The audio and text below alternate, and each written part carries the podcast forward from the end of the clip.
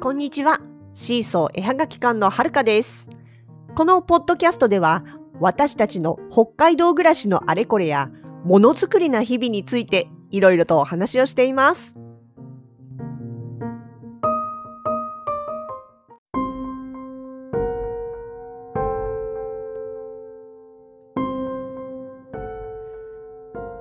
朝一番に、久しぶりの方からお電話が来ました。携帯見て、あ、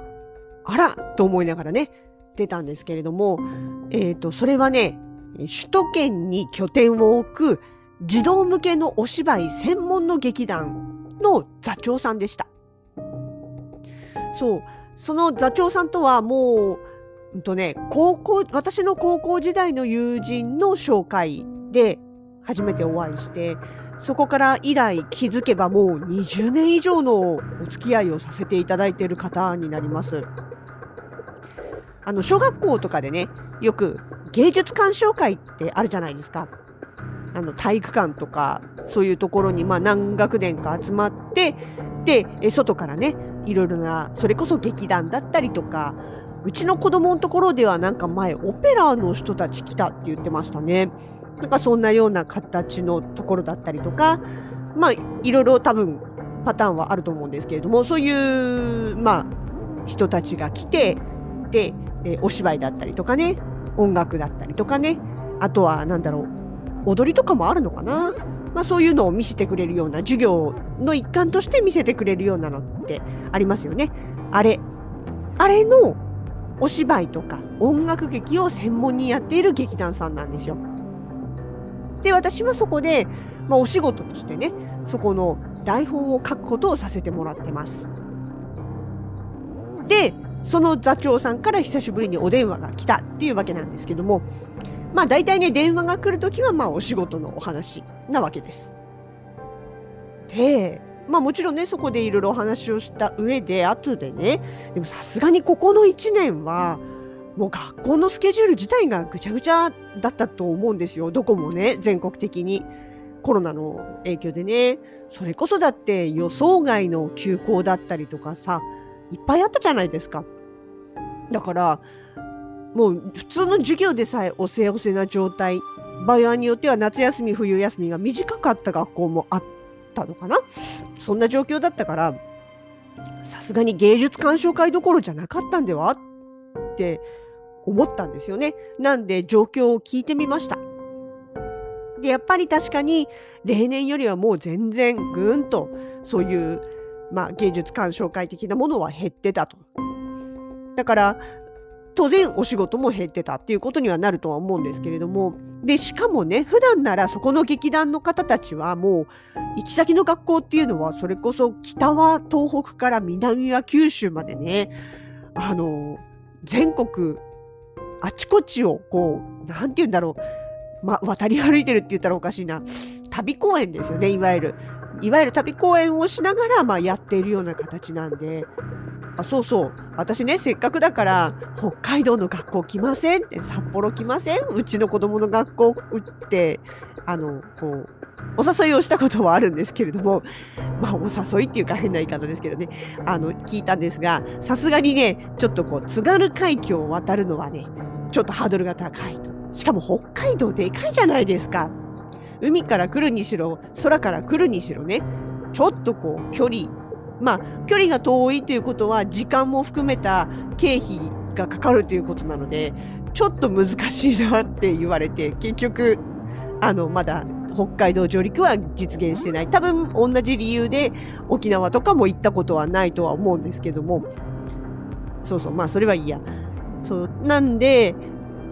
まずねそうそう。去年のそれこそもう去年2月2月は北海道だけか3月に入ってからねあの全国的に休校っていうのが入っちゃって。で再開したってと思ったらまあまあさっきも言った通り授業が押してて行事ごとはキャンセルとかね本当に修学旅行だなんだも行けなかったり文化祭なくなったり体育祭なくなったりっていっぱいあったんですからね。でまあ、芸術鑑賞会のね実施が決まった学校であっても越境はダメ要は県境を越えてこないでくれ。遠方からは来ないでくれっていうふうに言われちゃったりとか。あとはまあ来る前に必ず PCR 検査を受けてくるようにって言われたりとか。っていうまああの通常だったらないような制限がねいろいろあったみたいです。で加えてその劇団ではあのもうその劇団としての独自の配慮っていうことで舞台と客席、ね、生徒とまあ、児童生徒とそれから演者たちの間にビニール膜を貼ったりとかあとは演者の人にフェイスシールドとかね透明マスクをつけたりさせたりとかっていうことでもうできる限り徹底的に対策をしてってたらしいんですよね。あそうそうフェイルフェイスシールドとか透明マスクってまああの実際は意味がないみたいな感じでね最近は言われてますけれどもまあ、他のねそういうビニールを貼ったりとかなんとかっていうこともやった上でなおそれでも少しでもリスクを減らすためにっていうことでねやってることだと思うんです。だけどそれをつけてさ役を演じたりとか楽器を吹いたりとかねもちろん動き回ったりとかっていうのは結構しんどかったと思うんですよね。自分が立つ側だったらやっぱりもうそうあるだけで邪魔くさいものを何て言うかなないものとしてこう動かなきゃいけないっていうかね。でも物理的にこういろいろ制限もあるだろうしいや本当やりづらかったと思います。だからいやそれは本当に大変でしたねって思わず言っちゃったんですね。したら座長はあらでも私はピンチはチャンスだと思う人だからって言ってで例えば遠くにね出る機会が減ったことで逆に地元でじっくり稽古ができるようになったとかね。いつもだったら、あの、あ、ここのとこもうちょっとこうやって演出直したいなとか、台本このちょっとここ変えたいなって思っても、それを直したりとか、稽古し直したりする時間っていうのがなかなか取れなくって、もう、なんていうのかな、ちょっとこう自分たちでもうんって思いながらもそのまま行ってしまう。シーズンが終わるまではそれで通すみたいなね。そういうふうにやらざるを得ない場面もあったけれども今年はねそうじゃなくって時間が余裕があった分だけ気になるところはもう細かくてもいちいち直して稽古し直してっていうその練習の時間を持つことができた。で稽古普通のお芝居の稽古だけじゃなくて個々人の楽器の練習とかそういったところの鍛錬練鍛錬じゃないけど練習もねあの稽古もする時間が確保できたからあのみんなレベルアップしてるわよっておっしゃってたんですよね。これはじっくり向き合ういい時間ができたっておっしゃってました。いや、まあ、そう言われりゃそうなんでしょうけれどもでもその前向きさっていうかねやっぱさすがだなと思いました。大体ねあのまずその座長さんっていう方がうちの両親と同い年なんですよ。分かりやすく言えばもう後期高齢者の年齢なんですよ。でも、で、うちの母もね、あの、年齢の割にはというか、大概活発な方だとは思うんですよね。一昨年なんかも、あの、本を出版したりとかね、自費出版じゃなくって、ちゃんと ISBN コードつけて、一般の流通に乗るっていう形で出版してるとかね。で、その一冊の本の原稿をまとめるって結構な労力だし、時間もかかるし、エネルギーも必要だし、パワフルだと思うんですよね。だから、あの、うちの我が母ながら、すごいな、いくつになっても本当に、あの、なんていうのかな、生き生きとしてるなって思っていたんですよ。だけど、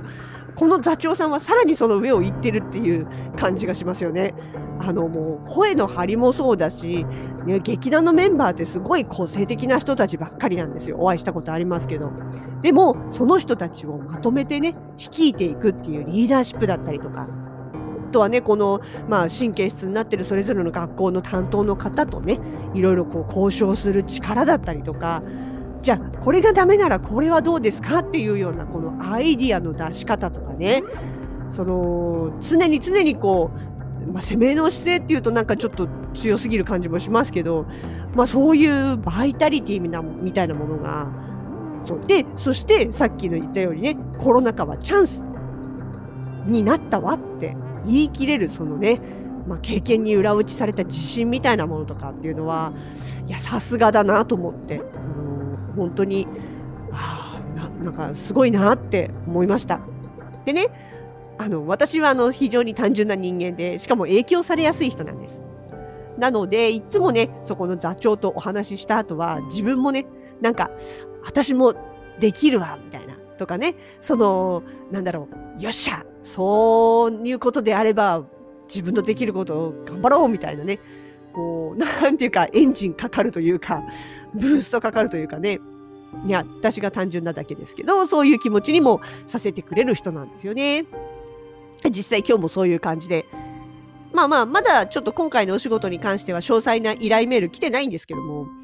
まあでもね、本当に私の感性を信じて任せてくれているっていうことであればね、私も頑張って答えようっていうふうに思っております。けどさ、まあ、あの、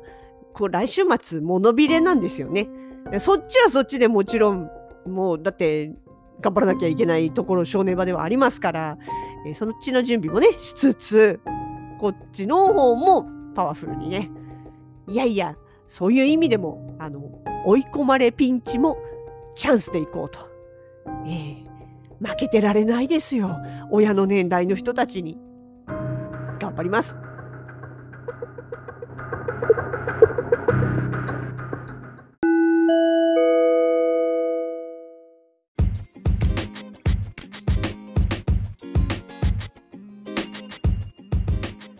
シーソー絵はがき館直近のイベント情報です、